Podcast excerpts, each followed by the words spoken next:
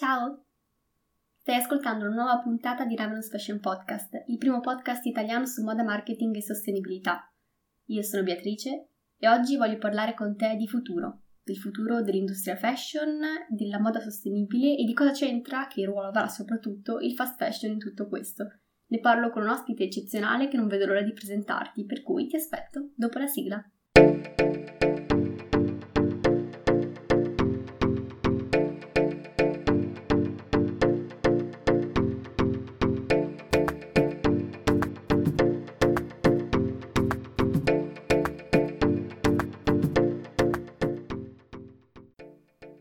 Prima di cominciare con la puntata vera e propria voglio darti un paio di informazioni di servizio. Come sempre trovi tutte le risorse citate da me e dal mio ospite linkate nelle note della puntata. Ti consiglio di ascoltarci e poi alla fine di andare a spulciarle un po' per vedere se c'è qualcosa che ti interessa. Sempre nelle note della puntata trovi anche alcuni link importanti come quello per scaricare la Fashion Innovation Bible che ti ricordo essere gratuita, il link ai miei social, ai miei contatti nel caso volessi iscrivermi e anche il link per supportare il podcast con una piccola donazione che può essere one shot, quindi una volta sola o ricorrente e può partire da 99 centesimi. Se deciderai di farlo io ti ringrazio tantissimo. Un altro modo, gratis in questo caso, in cui puoi supportare Ravenous Fashion Podcast è sicuramente quello di iscriverti al canale se non l'hai ancora fatto su qualsiasi piattaforma tu stia ascoltando la mia voce in questo momento e soprattutto se lo stai facendo su Spotify o Apple Podcast ti invito a lasciare una recensione ti invito poi alla fine della puntata, se ti è piaciuta, a condividerla su Instagram, magari nelle stories, e a taggare me il mio ospite o anche su LinkedIn, per esempio. Detto questo, per questa puntata in particolare voglio sospendere un attimo la tradizione che abbiamo iniziato nella quarta stagione di Ravenous Fashion Podcast. Lo so che spesso mi capita di sospenderla, mettiamola così, ma perché non voglio rendere l'introduzione troppo lunga e spesso ci sono tante cose da dire. In questo caso per me è doveroso sospenderla un attimo, fermarla e ricominciare con la prossima puntata perché in questo caso io voglio parlare di una tematica che mi sta molto a cuore. Voglio infatti dedicare questo episodio del podcast a Chloe Bianco nel mio piccolo, voglio continuare a parlare di questa vicenda perché secondo me è molto importante. Chloe è una vittima di transfobia e probabilmente sarebbe meglio parlare di queste cose prima che le persone decidano di togliersi la vita, sarebbe bello parlarne nelle scuole, nelle famiglie, nei centri culturali, nella politica, ma a quanto pare non ci riusciamo ancora abbastanza. Non mi dilungherò troppo su come la vicenda di Chloe è stata narrata in modo veramente poco consono, soprattutto sui media negli ultimi giorni. Quello che però voglio fare, visto che siamo su un podcast e quindi se siamo, se siamo qui io e te perché amiamo le parole, abbiamo il linguaggio, amiamo i racconti, è fare un invito a sfruttare la potenza e la bellezza del linguaggio per portare rispetto, usare i nomi giusti, i pronomi giusti, le parole giuste che esistono eh, perché Chloe non era un professore, Chloe era una professoressa, ma questo è solo un esempio. Mm, non riguarda solo la comunità e le persone transgender, ma chiunque nel mondo, perché usare un linguaggio giusto per riferirsi a una persona è secondo me tra i pilastri della democrazia, del progresso, dell'evoluzione, della gentilezza e anche dell'intelligenza, mi permetto di aggiungere. Per questo, parlando sempre di parole, voglio condividere con te un paper che ho praticamente visto su, trovato su LinkedIn ieri. Un paper scritto da una persona che stimo molto e che si occupa comunque anche di scrittura, in cui sono raccolte una serie di riflessioni e best practice basate sull'esperienza, quindi empiriche, dedicate al linguaggio inclusivo. Sì, si parla anche di Schwai, di asterischi, tra l'altro ci sono delle riflessioni, delle note molto interessanti, anche io non le sapevo, ma ci sono anche delle dimostrazioni pratiche di come è possibile girare un testo senza usare dei caratteri, tra virgolette, speciali, per poter renderlo più inclusivo. Inclusivo per tutti, che è poi l'obiettivo finale, no? Che deve avere un testo soprattutto sul web. Oggi parleremo di sostenibilità, sostenibilità è anche sostenibilità di vita, il modo in cui le persone vivono, la qualità della vita delle persone e la discriminazione ha tutto a che fare con, la, con l'insostenibilità. Quindi per me è importante anche sul podcast, anche nel mio piccolo, rimarcare la mia posizione e continuare a parlare e far parlare dell'argomento. Ok, ora passo a introdurti l'ospite di questa puntata, ossia Michele Lasi. Michele mi ha contattato qualche settimana fa per registrare una puntata insieme e io non potrei essere più contenta che lui l'abbia fatto perché ho avuto l'opportunità di conoscere un professionista incredibile che pur essendo molto giovane ha già tantissimi anni di esperienza alle spalle in brand di lusso della moda sia all'estero che in Italia. Un'esperienza da insider che gli permette poi di parlare di sostenibilità in un modo che in Italia pochissimi fanno. Michele ha anche un blog, Fashion for Future, che ovviamente ti linkerò nelle note della puntata, poi ne parleremo anche con lui tra qualche minuto e che ti consiglio tantissimo di andare a visitare, perché il modo in cui lui parla di, appunto, di sostenibilità è diverso. È una sostenibilità pratica, è una sostenibilità reale, è una sostenibilità re- alla report di Boff, mettiamola così, di The Business of Fashion. Quello che io ho sempre cercato di fare qui sul canale di Ravenous Fashion Podcast è di darti una prospettiva, un punto di vista diverso e farti capire la complessità del sistema moda che spesso magari vedi anche sui social media tende a essere appiattita, quindi o è nero o è bianco, no? Sappiamo tutti che la sostenibilità è una scala di grigi, soprattutto quando viene messa in pratica e Michele ti aiuta a comprendere tutto questo in un modo però semplice, in un modo estremamente catchy. In questa puntata parliamo di futuro. Mi piace molto l'argomento che abbiamo scelto perché si parla di futuro della moda sostenibile, ma del rapporto anche che c'è col fast fashion, perché il fast fashion purtroppo è una realtà, è una realtà che va sempre più veloce, infatti parleremo anche di come mai, per quanto siamo woke, ne abbiamo parlato anche nella scorsa puntata con Federica e Martina, come mai sì, siamo super woke, sappiamo che fa male il fast fashion al pianeta, eppure brand come Shane stanno continuando a crescere in una maniera allucinante, quindi eh, c'è qualcosa che non va.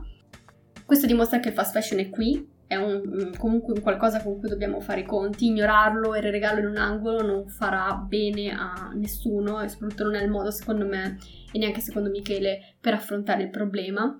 Si può però studiarlo, capire in che direzione sta andando e soprattutto che ruolo avrà nel futuro della moda, anche quella sostenibile. Ok, io adesso mi taccio e ti lascio alla puntata vera e propria, per cui allacciati la cintura, perché stiamo per partire. Ciao Michele, io sono molto contenta di averti qui e ti ringrazio tanto per aver deciso di partecipare a questa puntata che si prospetta davvero interessante. Ciao, grazie mille a te. Allora, direi di iniziare subito con le domande che pongo a ogni mio ospite che viene qui su Ravenous Fashion Podcast, un po' per farvi conoscere all'audience e un po' per iniziare a scaldarci, insomma, iniziare a parlare. La prima domanda, che non è per niente facile, in realtà è, secondo te, qual è il problema principale dell'industria della moda oggi? Ma il più grande problema della moda è una bellissima domanda e ha un nome e un cognome ben preciso. Il più grande problema della moda, a mio modestissimo parere, è l'obsolescenza programmata. Ora chi ci ascolta dirà questo è mezzo matto, l'ultima volta che ho sentito parlare di obsolescenza pro- eh, programmata si intendeva l'iPhone quando la batteria del mio modello magicamente tendeva a perdere di prestazione non appena il nuovo modello entrava sul mercato. In realtà l'obsolescenza programmata è come dire un concetto di progettazione e produzione di un prodotto applicabile tanto a un prodotto di elettronica quanto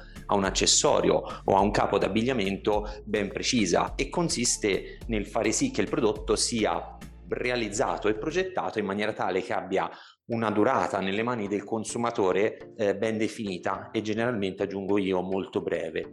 Quindi cosa succede nel fast fashion di fatto e nella moda in generale al giorno d'oggi? Vengono progettati e vengono prodotti dei capi eh, che utilizzano delle materie prime di qualità decisamente scadente, che quindi dopo pochi lavaggi, generalmente 5 o 6, perdono la loro funzionalità e eh, loro, la loro caratteristica estetica. E altrettanto gli assemblaggi, le cuciture, le, gli incollaggi in generale non vengono eseguiti a regola d'arte. E questo significa che il prodotto finito nelle mani dei consumatori ha una durata stimata eh, molto molto breve se avessimo nel nostro guardaroba dei prodotti che hanno invece un ciclo di vita due, tre volte superiore rispetto a quello che accade oggi, gli impatti nei confronti dell'utilizzo delle risorse, ma anche della quantità di materiale che scarichiamo in discarica, sarebbero incredibilmente inferiori rispetto a ciò che accade al giorno d'oggi in tutto il mondo. È verissimo, tra l'altro è una diciamo posso dire, un'opinione abbastanza confutabile perché basta pensare ai capi vintage che magari troviamo nei mercatini, al fatto che sono sopravvissuti negli anni. Poi lascia stare che c'era anche, secondo me, un approccio diverso rispetto alla cura del capo. molte persone non hanno la minima idea di come trattare i capi che acquistano e questo, questa ignoranza non fa altro che accelerare appunto l'obsolescenza programmata. Eh, però è vero, è assolutamente vero. Infatti adesso c'è tutta questa moda, passami il termine, del vintage o comunque del second hand, proprio per trovare dei capi magari con dei tessuti più spessi, più lavorati e che, che sono anche più di qualità. Ecco, forse la qualità è, è quello il modo di, di testarla. Esattamente, proprio quello è il punto. Si tratta fondamentalmente di riscoprire eh, delle tradizioni, dei modi di rapportarsi ai capi d'abbigliamento che abbiamo perso man mano che il comportamento consumistico si è evoluto, però sono dei modi di approcciarsi ai prodotti eh, che sono caratteristici eh, delle generazioni passate, prima soprattutto dei boomers, e che erano propri di coloro che hanno vissuto la propria vita in momenti di difficoltà come la guerra, quindi sto parlando dei nostri nonni banalmente. Verissimo. Vorrei passare adesso alla seconda domanda che faccio a tutti i miei ospiti, che è un po' più personale ed è qual è la tua definizione di successo? Te la faccio perché spesso vengono fuori degli spunti molto interessanti e successo può essere sia nella vita in generale come anche successo lavorativo, perché a volte le due cose divergono, non è sempre, non è scontato, ecco. Certo, ma, ma allora secondo me il, il successo ha una chiave interpretativa unica faccio una premessa, sono un ingegnere quindi ho la brutta abitudine di tentare di quantificare in un modo o nell'altro tutto quello che mi si presta davanti. In realtà il successo non può avere una misura se non quella che tu stesso gli attribuisci e dal mio punto di vista il successo significa nemmeno né più eh, leggerezza d'animo, quindi felicità. Diciamo che a casa mia il successo si misura in termini di spensieratezza. Eh, quando ogni mattina mi sveglierò con la spensieratezza, quindi con il solo entusiasmo di ciò che mi si presenta davanti, beh, allora in quel momento avrò successo. Non so dirti ancora quanto sono vicino a tutto ciò, però è questo, ecco, quello che intendo, almeno io personalmente come successo.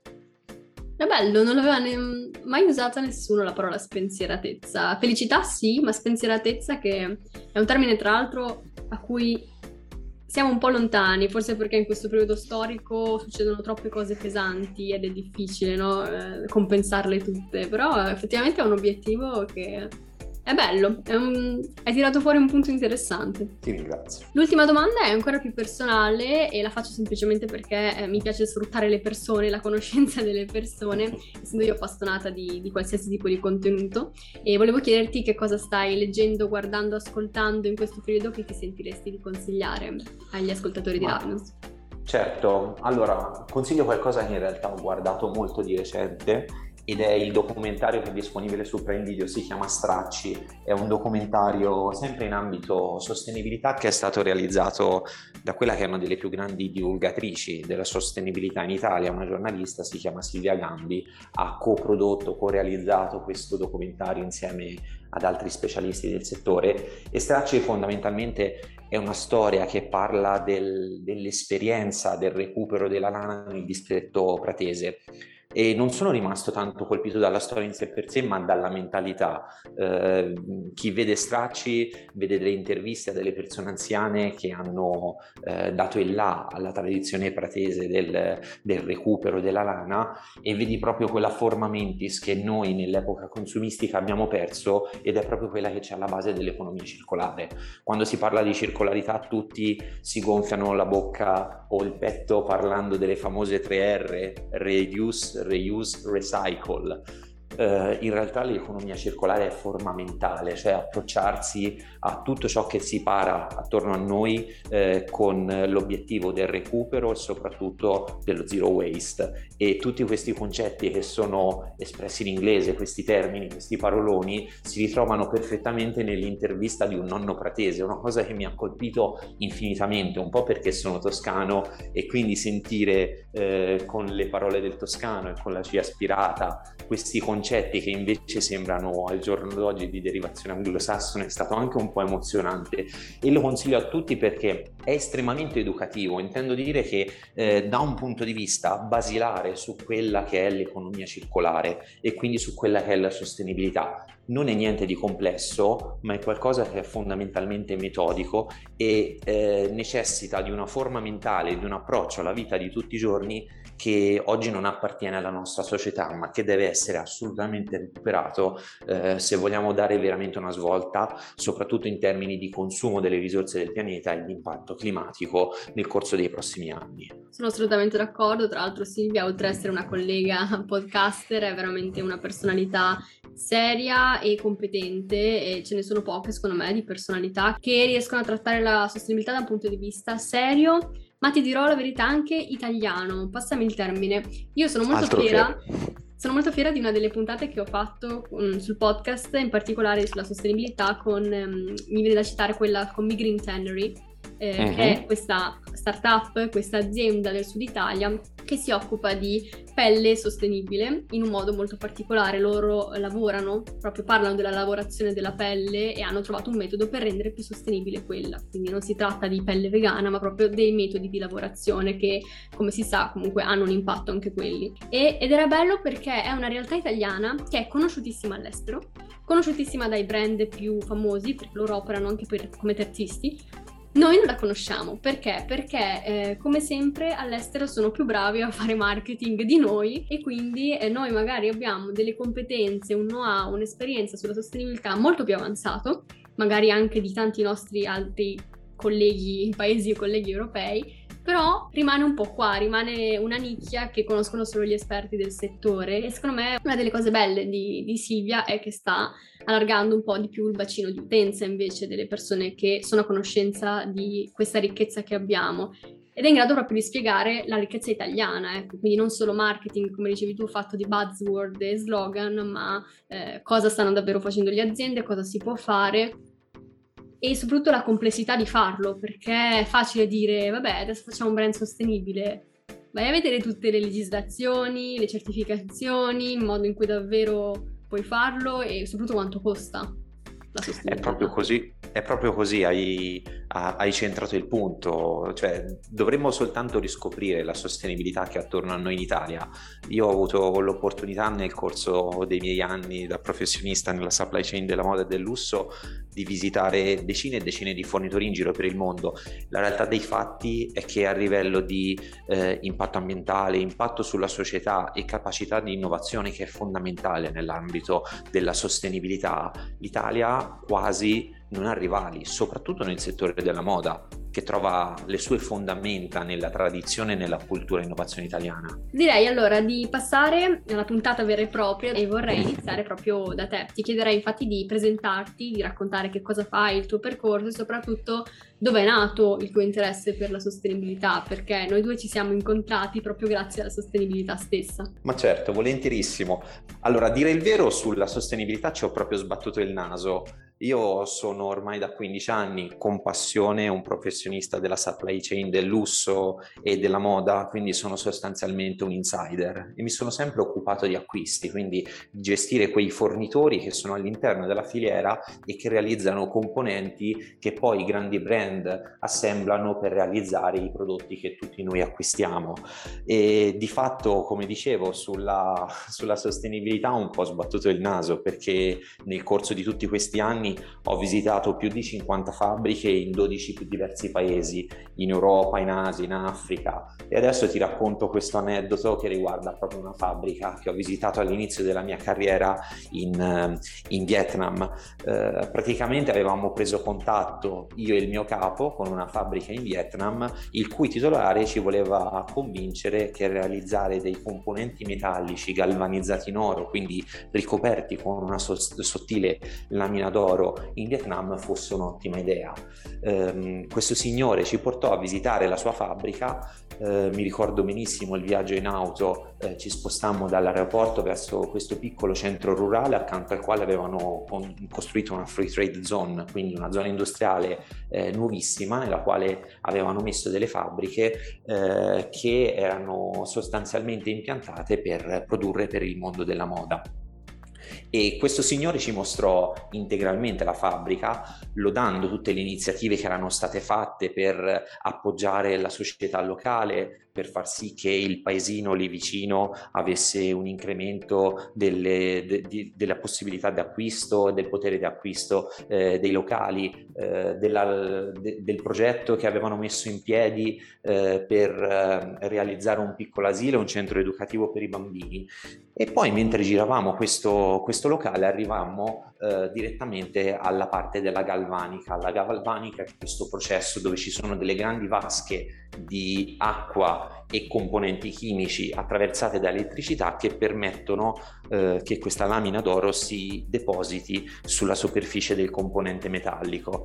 Eh, ricordo benissimo che lo stabilimento era bellissimo e ben organizzato e il mio capo, che era ben più esperto di me, eh, si avvicinò ad una delle segretarie del signore, del titolare della fabbrica, che ci seguivano durante la visita e gli chiese what about the environmental impact? Quindi eh, dimmi qualcosa riguardo il vostro impatto ambientale.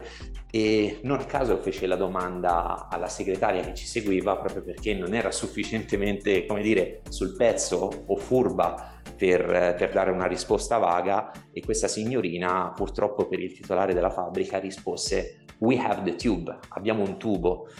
Quindi fondamentalmente capimmo che c'era qualcosa che non andava, dovete sapere che ogni qualvolta c'è un impianto di galvanica in una fabbrica, le leggi in Italia ma anche all'estero prevedono che ci sia un impianto di trattamento delle acque, un impianto che di solito eh, richiede del personale dedicato, eh, impianti molto costosi che costano centinaia di migliaia di euro, che puliscono, trattano queste acque e rilasciano le acque praticamente vergini, se, le, se vogliamo così dire, eh, nei flussi d'acqua. In questo caso invece il tubo, il tube, era un vero e proprio canale di scolo che prendeva eh, l'acqua galvanica reflua eh, di color menta fondamentalmente e la rilasciava direttamente eh, nel corso d'acqua vicino alla zona industriale, un corso d'acqua che pochi chilometri più in giù veniva utilizzato dalla comunità locale per eh, le necessità casalinghe. E rimanemmo scioccati e questo fu il primo, il primo vero incontro che ebbi con la sostenibilità. E mi toccò al tal punto che, che mi resi conto che era un aspetto permeante del, del, settore nel quale lavoravo e che anni dopo è venuto fuori agli occhi del grande pubblico. Intendo dire che nel corso degli ultimi 3-4 anni la sostenibilità è diventato un aspetto centrale del comportamento di acquisto del consumatore finale, ma anche delle operations, della supply chain. Ed è così che poi ho iniziato a interessarmi sempre più e a cercare di divulgare l'esperienza che ho messo insieme nel corso degli anni e nel corso della mia esperienza da qui è nato il blog che tengo ormai da un po' di tempo, si chiama Fashion for Future e nel quale mischio la mia esperienza ormai decennale nel mondo della moda con alcuni concetti accademici e teorici per fare divulgazione, per spero dare il mio piccolo contributo in questo mondo veramente complicato.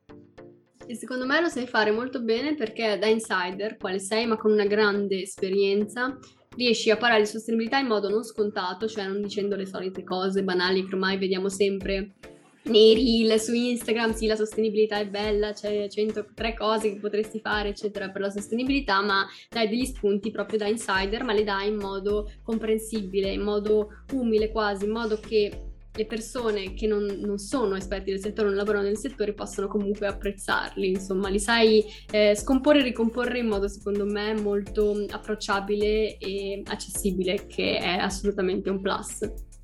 E ti ringrazio.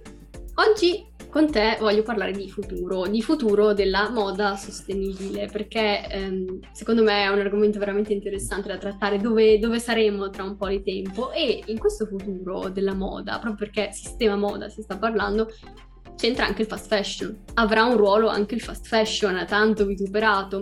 E volevo chiederti però di fare prima un passo indietro, perché è venuto spesso mh, fuori, anche dalle puntate precedenti, come io ami la storia della moda o comunque il passato, perché secondo me conoscere il passato eh, ci fa vedere bene che tipo di direzione il futuro poi prenderà.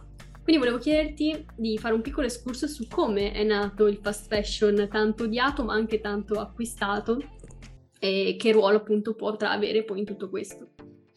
Altro che. Il salto indietro lo faccio abbastanza piccoletto perché parto dal 1989, quindi quasi l'anno della mia nascita.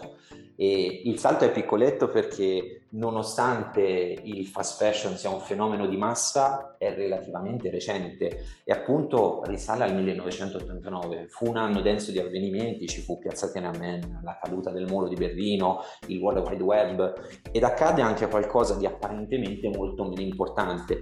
Infatti uscì un articolo nel 1989 su New York Times nel quale per la prima volta si utilizzava questo neologismo inglese, il fast fashion e fu in corrispondenza dell'apertura di un punto vendita di Zara proprio, proprio a New York. E praticamente, secondo questo articolo, bastavano, in termini un po' romanzati, diciamo, soltanto 15 giorni affinché un capo di abbigliamento di Zara passasse dalla matita di uno stilista alla vendita in un negozio, ovviamente a buon mercato. Si trattava fondamentalmente della chiamiamola democratizzazione della moda, perché in quel momento capi eh, trendy eh, e up to date che eh, persone con un reddito medio si potevano soltanto sognare diventavano eh, improvvisamente accessibili e fu qualcosa di veramente rivoluzionario. Nessuno però, diciamo, poteva immaginarsi che quel modello di business tanto innovativo e tanto apprezzato negli anni 20 del nostro secolo, quello attuale, sarebbe stato il responsabile di ben il 10% circa delle emissioni globali eh, di CO2, ossia circa 5 mila milioni di CO2 rilasciate ogni anno e soprattutto che contribuisse per circa il 20% alla contaminazione industriale delle acque in tutto il mondo. Un altro dato veramente importante sul quale dobbiamo ragionare è che ogni anno vengono prodotti per via del fast fashion circa 92.000 tonnellate di rifiuti tessili che vengono smaltiti per così dire, anzi riversati in discariche che generalmente si trovano nel terzo mondo. Ad esempio nel mio blog ho parlato spesso del Cantamanto Market che è una discarica a cielo aperto nel cuore di Accra in, in Ghana quindi diciamo che il fast fashion prende le sue mosse proprio dal 1989, si trascina fino al 2020, 2021 e 2022 con una crescita double digit anno dopo anno eh, e questo significa raddoppiando, duplicando, quadruplicando i volumi di capi d'abbigliamento e accessori immessi nel mercato fino ad arrivare a una quota, quella attuale, che è veramente eh, inverosimile, che è descritta dai numeri di cui ti ho appena fatto menzione. Verissimo, tra l'altro mentre parlavi mi è venuto in mente un po' un paragone è come i social network, no? Ogni volta che pensi che, ok, si sono un po' stabilizzati, ne arriva un altro a, a scombinare il mercato. Per esempio, associerei magari a Instagram e Facebook i classici Zara e i H&M, che quando, soprattutto a livello di Zara, si, si, parlò di quanto era cresciuto in poco tempo, era diventata una delle imprese, diciamo, più redditizie dal punto di vista dei suoi founder, dei suoi creatori. Poi a un certo punto, come è arrivato TikTok, oggi abbiamo Shin, che eh, sta facendo una crescita mh, verticale, vertiginosa appunto e eh, è strano perché siamo sicuramente più consapevoli dell'impatto del fast fashion, ma il fast fashion continua a crescere e cresce veramente a una velocità ogni giorno più, eh, più rapida e più impattante sul pianeta. Appunto, Shin lo dimostra. Più siamo woke, più il fast fashion sembra che, che acquisti potere. Ma guarda, io non sono un grande estimatore di Shane, intendo dire che penso, sono anzi abbastanza convinto da osservatore, da insider, che il suo modello di business sia piuttosto anacronistico. Intendo dire che la crescita verticale e vertiginosa di Shane non è nemmeno né più che un copia e incolla di quello che H&M e Zara hanno fatto a cavallo degli anni 90 e 2000 con percentuali di crescita molto superiori perché ad oggi le disruptive, le disruptive technology, siano esse il World Wide Web ma anche in particolare l'e-commerce, permettono che i capi d'abbigliamento e l'offerta di chain sia accessibile un po' da tutti in qualsiasi parte del mondo a qualsiasi ora, 24 ore su 24. Eh, il fatto che eh, questa piattaforma abbia un successo tale in un momento in cui c'è una grossa presa di coscienza dell'inquinamento del fast fashion è un po' aberrante, se vogliamo dire, è qualcosa di ben contrario a ciò che sta succedendo e ai segnali che i consumatori mandano, segnali che vogliono una produzione e un consumo di tipo responsabile. Tra l'altro, visto che qua eh, siamo, siamo onesti, a me sul podcast piace essere sincera, ma l'hai vista l'ultima che Adesso per, per, abbracciare la sostenibilità hanno fatto un, investimento di non so quanti soldi. 50 milioni di dollari. Esatto, esatto. Che io quando l'ho letto sono rimasta così, ho detto ma sei serio? Cioè se parliamo, parliamo di greenwashing e tu cosa fai? Sì, è la, è la, spesa di greenwashing più grande che, della quale abbiamo mai sentito dire, è qualcosa di incredibile e il fatto che le testate giornalistiche spaccino questa notizia come qualcosa di buono è altrettanto incredibile perché significa che chi fa informazione legata alla sostenibilità non ha cognizione di causa. Esattamente.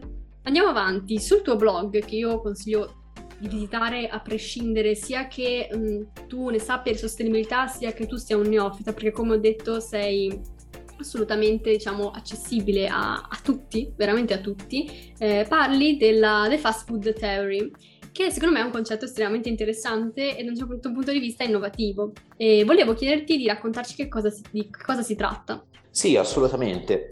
Beh, allora, fondamentalmente un po' di tempo fa, eh, ragionando e mettendo insieme il mio know-how relativo al fast fashion, ho realizzato qualcosa di interessante, diciamo, ossia che esistono così tante sovrapposizioni, diciamo, fra la traiettoria evolutiva del mondo della ristorazione veloce nello scorso secolo, quindi a cavallo degli anni 90 e 2000, e quello che sta accadendo nella moda proprio oggi, da convincermi, diciamo, che la storia di McDonald's e compagnia eh, sia un valido anticipatore del futuro del fast fashion. E quindi facendo un po' di studio ho messo insieme eh, sei caratteristiche fondamentali che eh, hanno contraddistinto il mondo dei fast food e che probabilmente possono essere eh, ritrovati, ridentificati nel mondo del fast fashion e possono darci una visione, penso, abbastanza chiara di quello che sarà il mondo dell'abbigliamento eh, del futuro che ci attende. Ecco. Quindi questa è la fast food theory e ci sono dei, dei capisaldi, dei punti di riferimento, sono fondamentalmente sei. Il punto numero uno, il pillar numero uno è quello della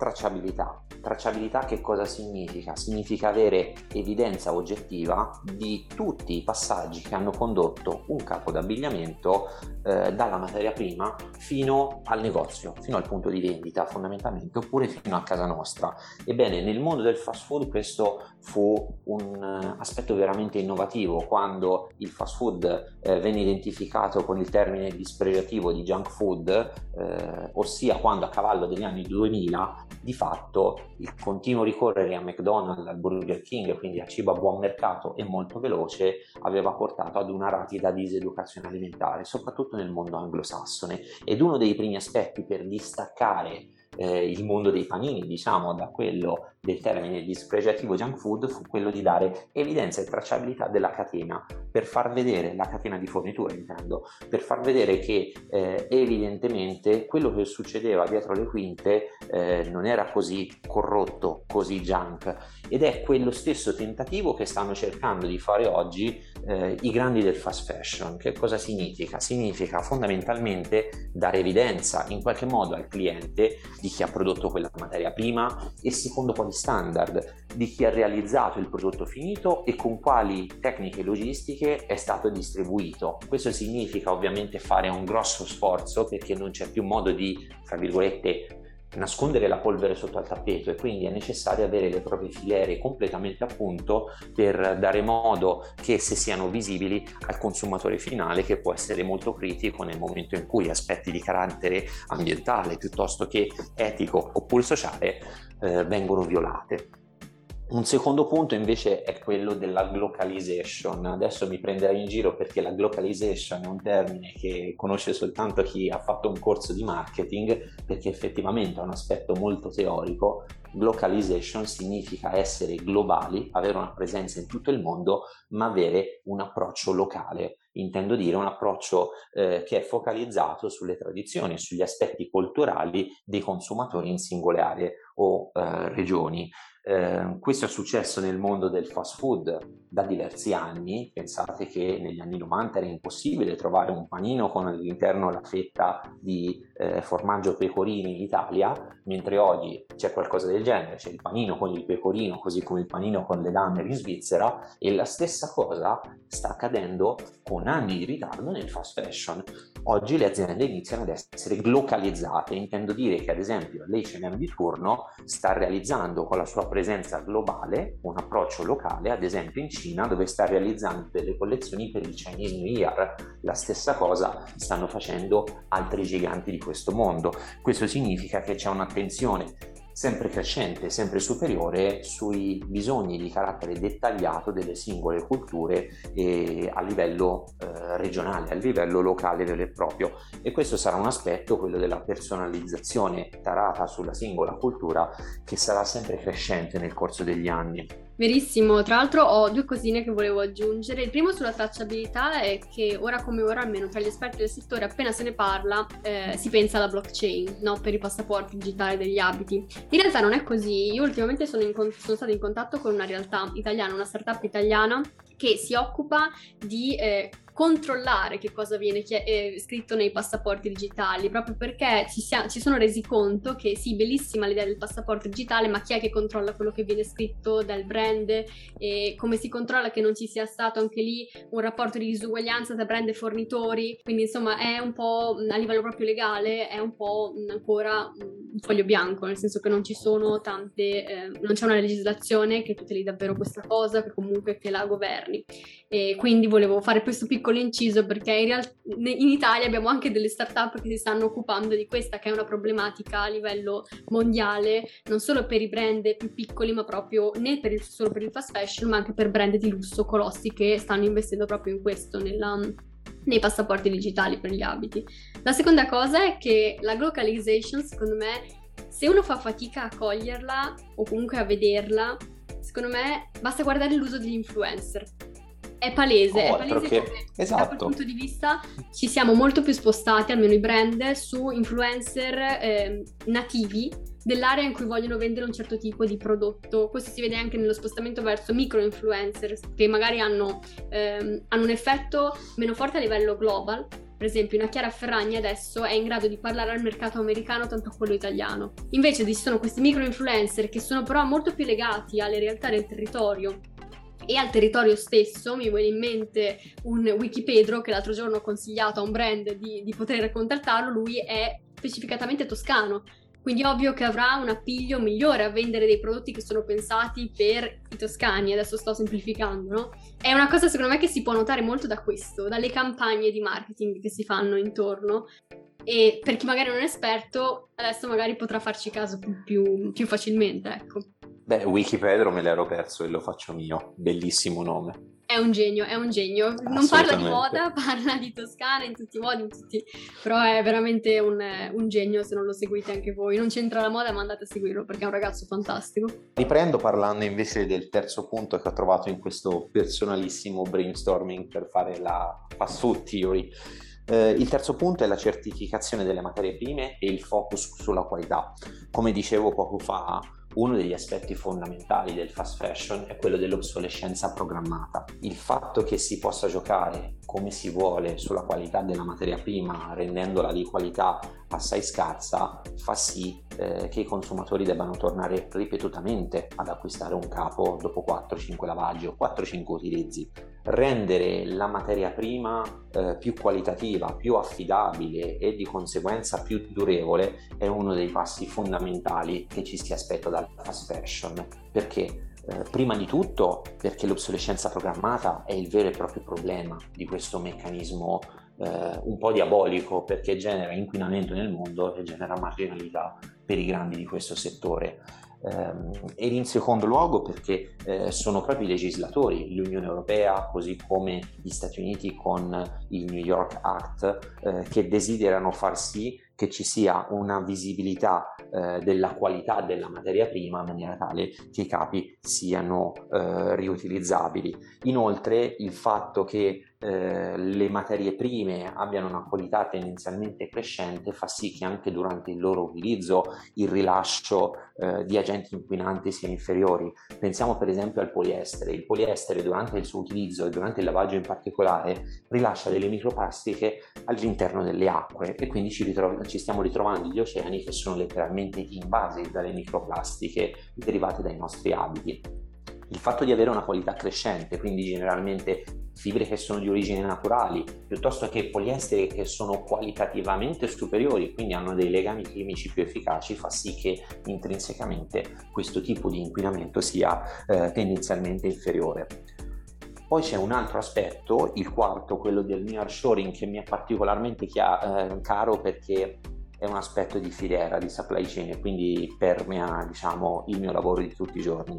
Nearshoring cosa significa? Nearshoring significa produrre vicino a dove si consuma ed è un aspetto fondamentale per combattere il, il cambiamento climatico. Se si pensa al mondo del fast food, anni e anni fa eh, McDonald's vendeva negli Stati Uniti eh, degli hamburger la cui carne veniva comprata in, in Argentina eh, veniva surgelata eh, e veniva trasportata di fatto con eh, dei container negli Stati Uniti.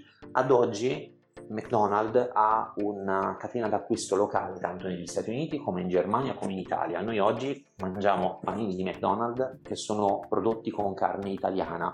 Questo fa sì che la qualità della materia prima, che viene surgelata per un periodo di tempo molto inferiore, ma soprattutto la eh, geolocalizzazione della materia prima fa sì che la catena logistica sia molto più breve e quindi di conseguenza anche l'inquinamento portato dalla catena logistica sia molto meno concentrato il nearshoring è essenzialmente questo, produrre vicino a dove si consuma e fare sì che l'aspetto logistico sia molto meno impattante sul cambiamento climatico. Inoltre dà dei vantaggi legati alle operations delle filiere in termini di flessibilità che non sto qui a raccontarvi ma che sono chiave anche per la gestione delle operazioni quotidiane dei, dei brand. Tra l'altro mi viene da aggiungere quello del nurturing è uno degli aspetti che i brand, soprattutto più piccoli magari, quelli che ehm, nascono come made in Italy, sostenibili, è uno dei punti che portano con più orgoglio, no? il produrre tutto a Vicenza, il produrre tutto in Romagna, che spesso viene sottovalutato, ma in realtà è veramente uno degli aspetti che più hanno impatto poi sulle emissioni, forse anche quasi più della produzione del materiale, del materiale che scegli. E questa cosa, tra l'altro, non vale solo per la moda, ma anche per la cosmetica.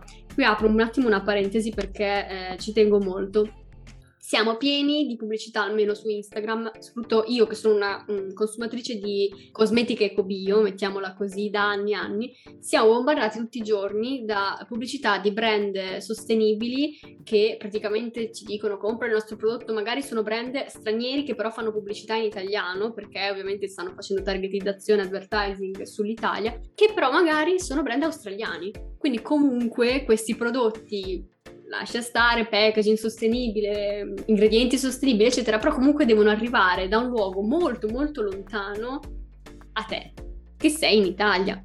Magari sei anche in un paesino, quindi diciamo non, non c'è un trasporto diretto, ci dovranno essere più fasi, l'aereo, la nave, il treno, il, fu- il, il furgone, e, insomma. E questo ha un impatto, quindi giusto comprare sostenibile, giusto comprare cosmetici sostenibili, se però li compri dall'altra parte del mondo ci abbiamo tanti brand più vicini, insomma, eh, è una cosa a cui faccio caso anch'io perché è un elemento da, da non sottovalutare, non solo appunto nella moda, nel cibo, ma anche nella cosmetica. Altro che ti do un dato che ho trovato durante la raccolta delle informazioni per uno dei miei articoli. Eh, le porta container sono particolarmente inquinanti e in particolare 15 portacontainer di dimensioni medie rispetto al parco delle, conta, delle portacontainer odierne consumano o meglio emettono eh, CO2 nel tragitto Asia-Mar Mediterraneo tanto quanto il parco auto mondiale in un anno. Quindi questo ti fa capire quanto effettivamente l'aspetto logistico sia fondamentale nella lotta per, per le emissioni. Il punto successivo, sempre del, del, mio personalissimo brainstorming, è quella della digitalizzazione del servizio di vendita. Ora, i giovanissimi che ci ascoltano non se lo ricorderanno, ma a partire dal 2010 McDonald's, come del resto Burger King, avevano iniziato a digitalizzare il loro servizio di vendita installando dei totem eh, all'interno dei loro punti vendita nei quali potevi fare il completare il processo d'acquisto autonomamente e al tempo sembrava qualcosa di incredibile. Ad oggi il processo è stato totalmente eh, digitalizzato perché con i servizi di consegna a casa tramite app tu puoi avere eh, il tuo fast food direttamente a, a, casa soltanto utilizzando appunto il tuo smartphone.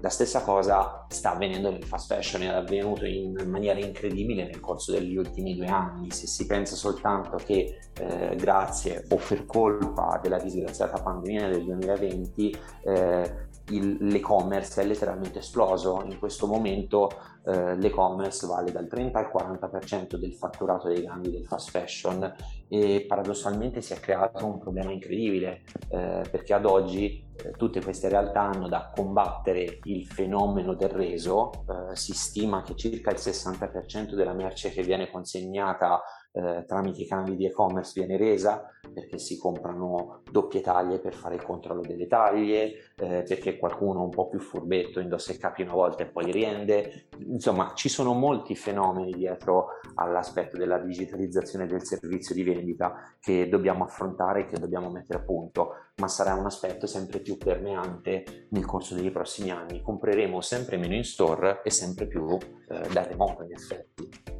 Verissimo, tra l'altro mh, mm, voglio dare un'informazione, non dico il nome del brand per una questione magari di, di privacy, però eh, c'è un grande brand che si occupa di mm, GDO, quindi grande distribuzione organizzata eh, di cibo, e loro la gestione degli store fisici e la gestione dell'online è come se fossero due aziende separate appartenenti allo stesso gruppo.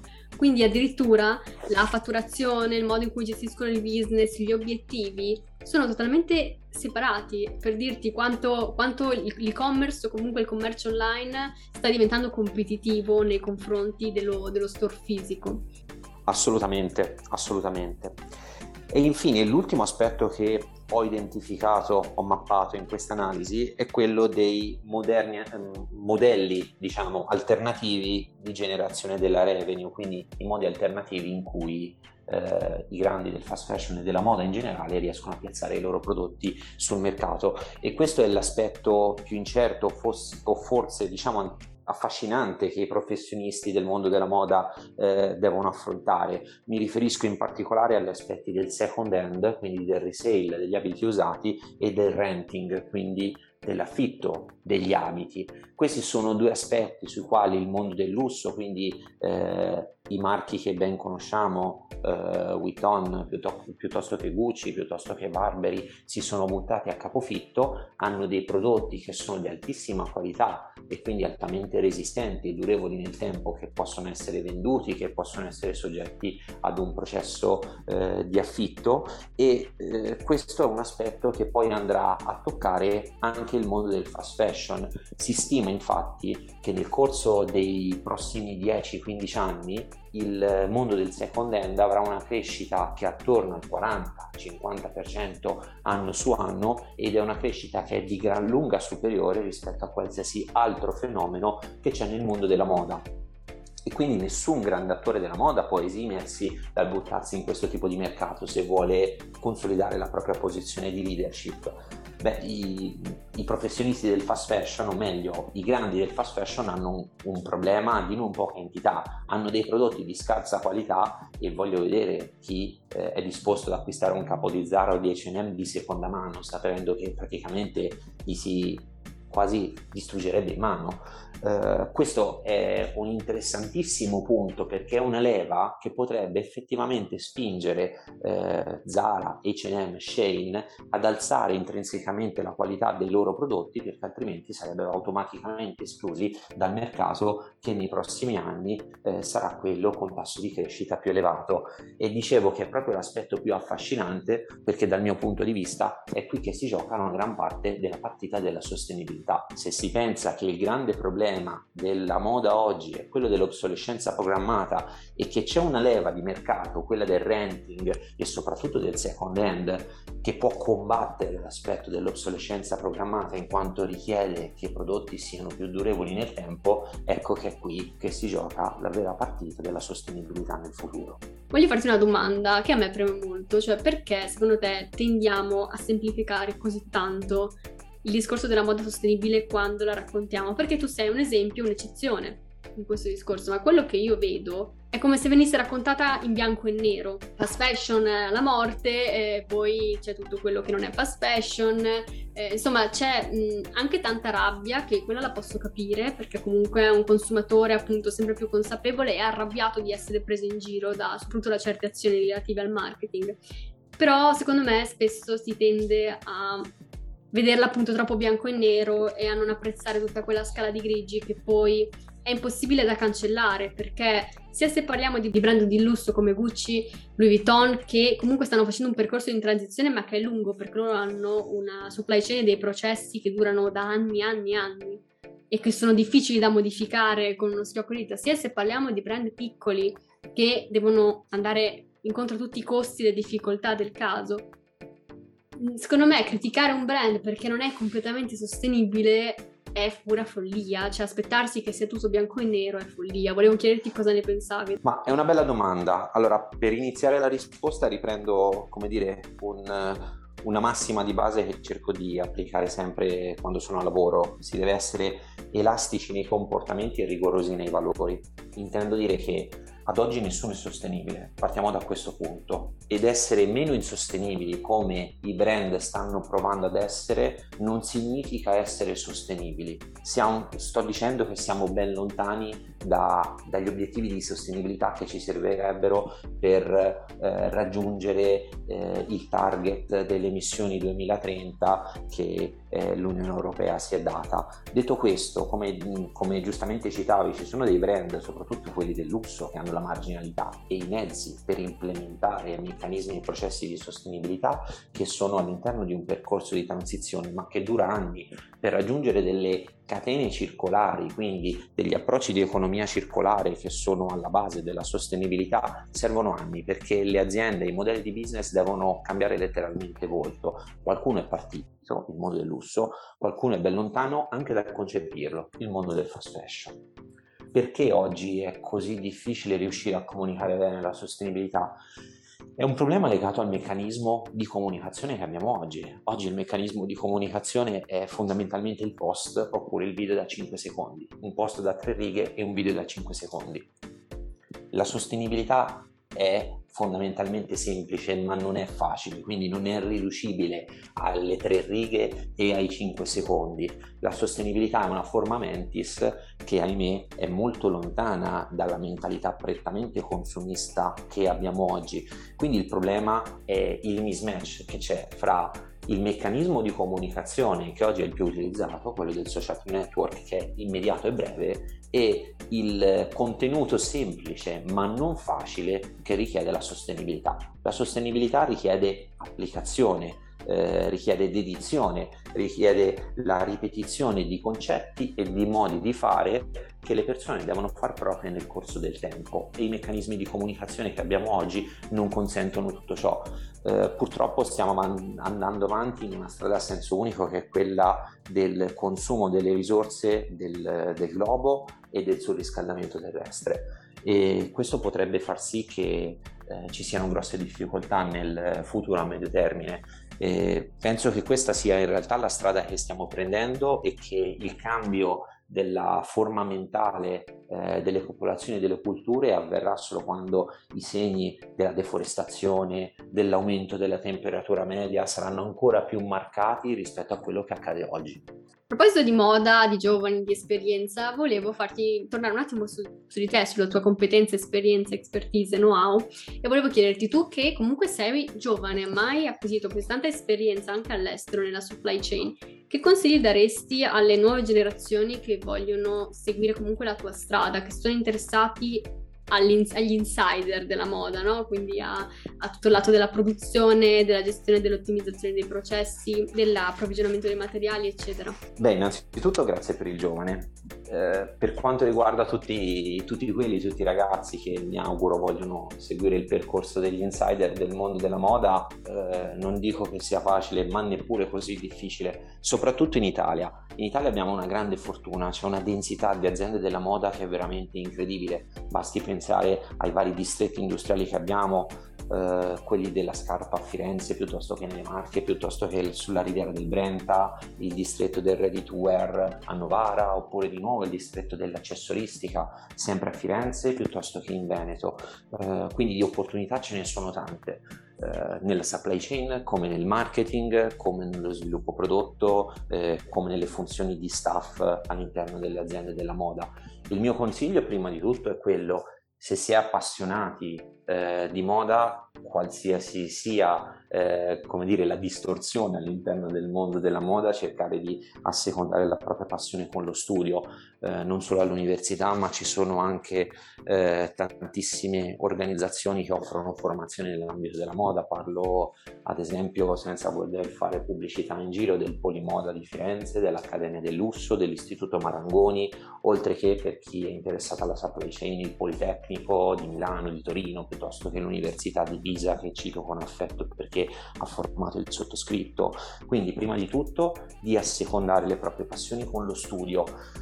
Lo studio non è importante per le nozioni che ti danno, ma per la fortuna mentale che eh, ti conferisce, quindi eh, l'approccio a lavorare in team, soprattutto eh, l'approccio all'ascolto attivo, ossia non aspettare eh, che la controparte abbia finito di parlare per dire la propria idea, ma ascoltare, digerire e far proprio quello che qualcun altro ha da dire. Questi sono aspetti che eh, soltanto una formazione di tipo superiore ti può dare, almeno che non sei particolarmente dotato di talento.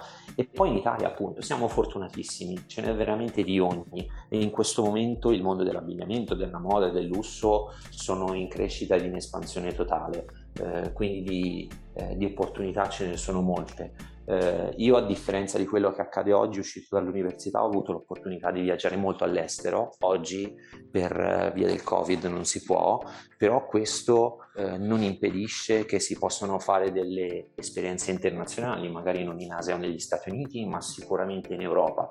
E ad ogni modo ehm, il, il, lusso e la moda sono nati e si stanno continuamente sviluppando in Europa. Il core di questa materia e di ciò che tutti noi che siamo qui al podcast oggi amiamo è veramente in Europa. Eh, quindi i consigli in tre parole sono assecondare la propria passione con lo studio e buttarsi quanto prima possibile nel, nel mercato eh, del lavoro, cercando anche delle esperienze all'estero per entrare in contatto con quelle culture che potrebbero essere diverse da quella prettamente nazionale. Volevo chiederti come ultima domanda, perché io sono sempre un po' curiosa, se hai dei progetti per il futuro che vuoi, che vuoi svelarci, soprattutto per quanto riguarda il tuo blog, ma anche il tuo lavoro di divulgazione, soprattutto su LinkedIn, che tu sei molto attivo. Altro che il fine obiettivo ultimo del mio blog, come è sempre stato, è quello di eh, dare piena conoscenza e quindi coscienza alle persone di quello che io ho potuto vedere con i miei occhi. Eh, come ho detto poco fa, io sulla sostenibilità ci ho sbattuto con il naso e se certe cose non si vedono sono molto difficili da comprendere. Quindi il mio obiettivo in ultima istanza è quello di coinvolgere quante più persone possibili in questo percorso, perché ci credo veramente, è uno degli aspetti fondamentali della, della nostra vita e della nostra sopravvivenza e inteso in accezione un po' più ampia come, come genere umano, eh, voglio fare il mio granellino di, di, sabbia di lavoro all'interno di questo grande meccanismo che è il movimento per la sostenibilità. Eh, c'è ancora così tanto da fare che penso ciascuno di noi dovrebbe fare il proprio piccolo a partire dalla raccolta differenziata in casa e passando per la realizzazione di un blog eh, su internet. È bellissimo. Va bene, io ti ringrazio tantissimo Michele. Eh, volevo prima di, di chiudere mh, dire comunque alle persone dove possono trovarti, perché appunto la tua attività di divulgazione è principalmente online, quindi magari io ovviamente lascio il link di tutto quello che citeremo nelle note della puntata, però volevo farti dire a voce dove le persone possono trovarti anche se hanno delle ulteriori domande. Assolutamente, ma il mio blog è fashionforfuture.it, quindi lo trovate tranquillamente googolando e mm, pubblico dei post spero sufficientemente interessanti e soprattutto sempre solo di sostenibilità su LinkedIn il social network su cui sono attivo non perché non mi piacciono gli altri ma eh, perché il livello della conversazione che si può fare con altri che hanno un approccio di tipo tecnico è veramente interessante ed ha elevato, ha elevato valore aggiunto, quindi se volete passare potete farmi solo che piacere. Io ve lo consiglio perché, come ho detto, io sono rimasta rapita dai contenuti che, che, scrive Michele, sia su LinkedIn sia sul blog, quindi sono la prima a dirvi di andarvi a andare a spulciare, a vedere un pochino se c'è qualcosa che vi, che vi può interessare, soprattutto a, a poi a interagire anche, perché Secondo me la cosa bella è proprio il confronto fra eh, persone che stanno imparando pian piano come migliorarsi e, e, che possono essere una spinta anche per i brand, perché più noi consumatori siamo consapevoli e più facciamo delle domande, più sicuramente verremo ascoltati per forza di cose perché siamo al mercato. Altro che. Va bene, io Michele ti ringrazio tantissimo per essere stata qui con noi e spero di rincontrarti in altre puntate. Grazie a te, sono qui che ti aspetto, quindi quando vuoi mi fai uno squillo e vengo più che volentieri. La puntata è terminata, puoi slacciare la cintura perché siamo atterrati. Io ti ringrazio tantissimo per aver ascoltato fin qui, spero che eh, ti sia stato utile, ti sia stato interessante ti invito, se non l'hai già fatto, a iscriverti al canale di Ravens Fashion Podcast, a condividere la puntata sui social e a taggare me il mio ospite. Noi ci sentiamo presto con una nuova puntata. Ciao!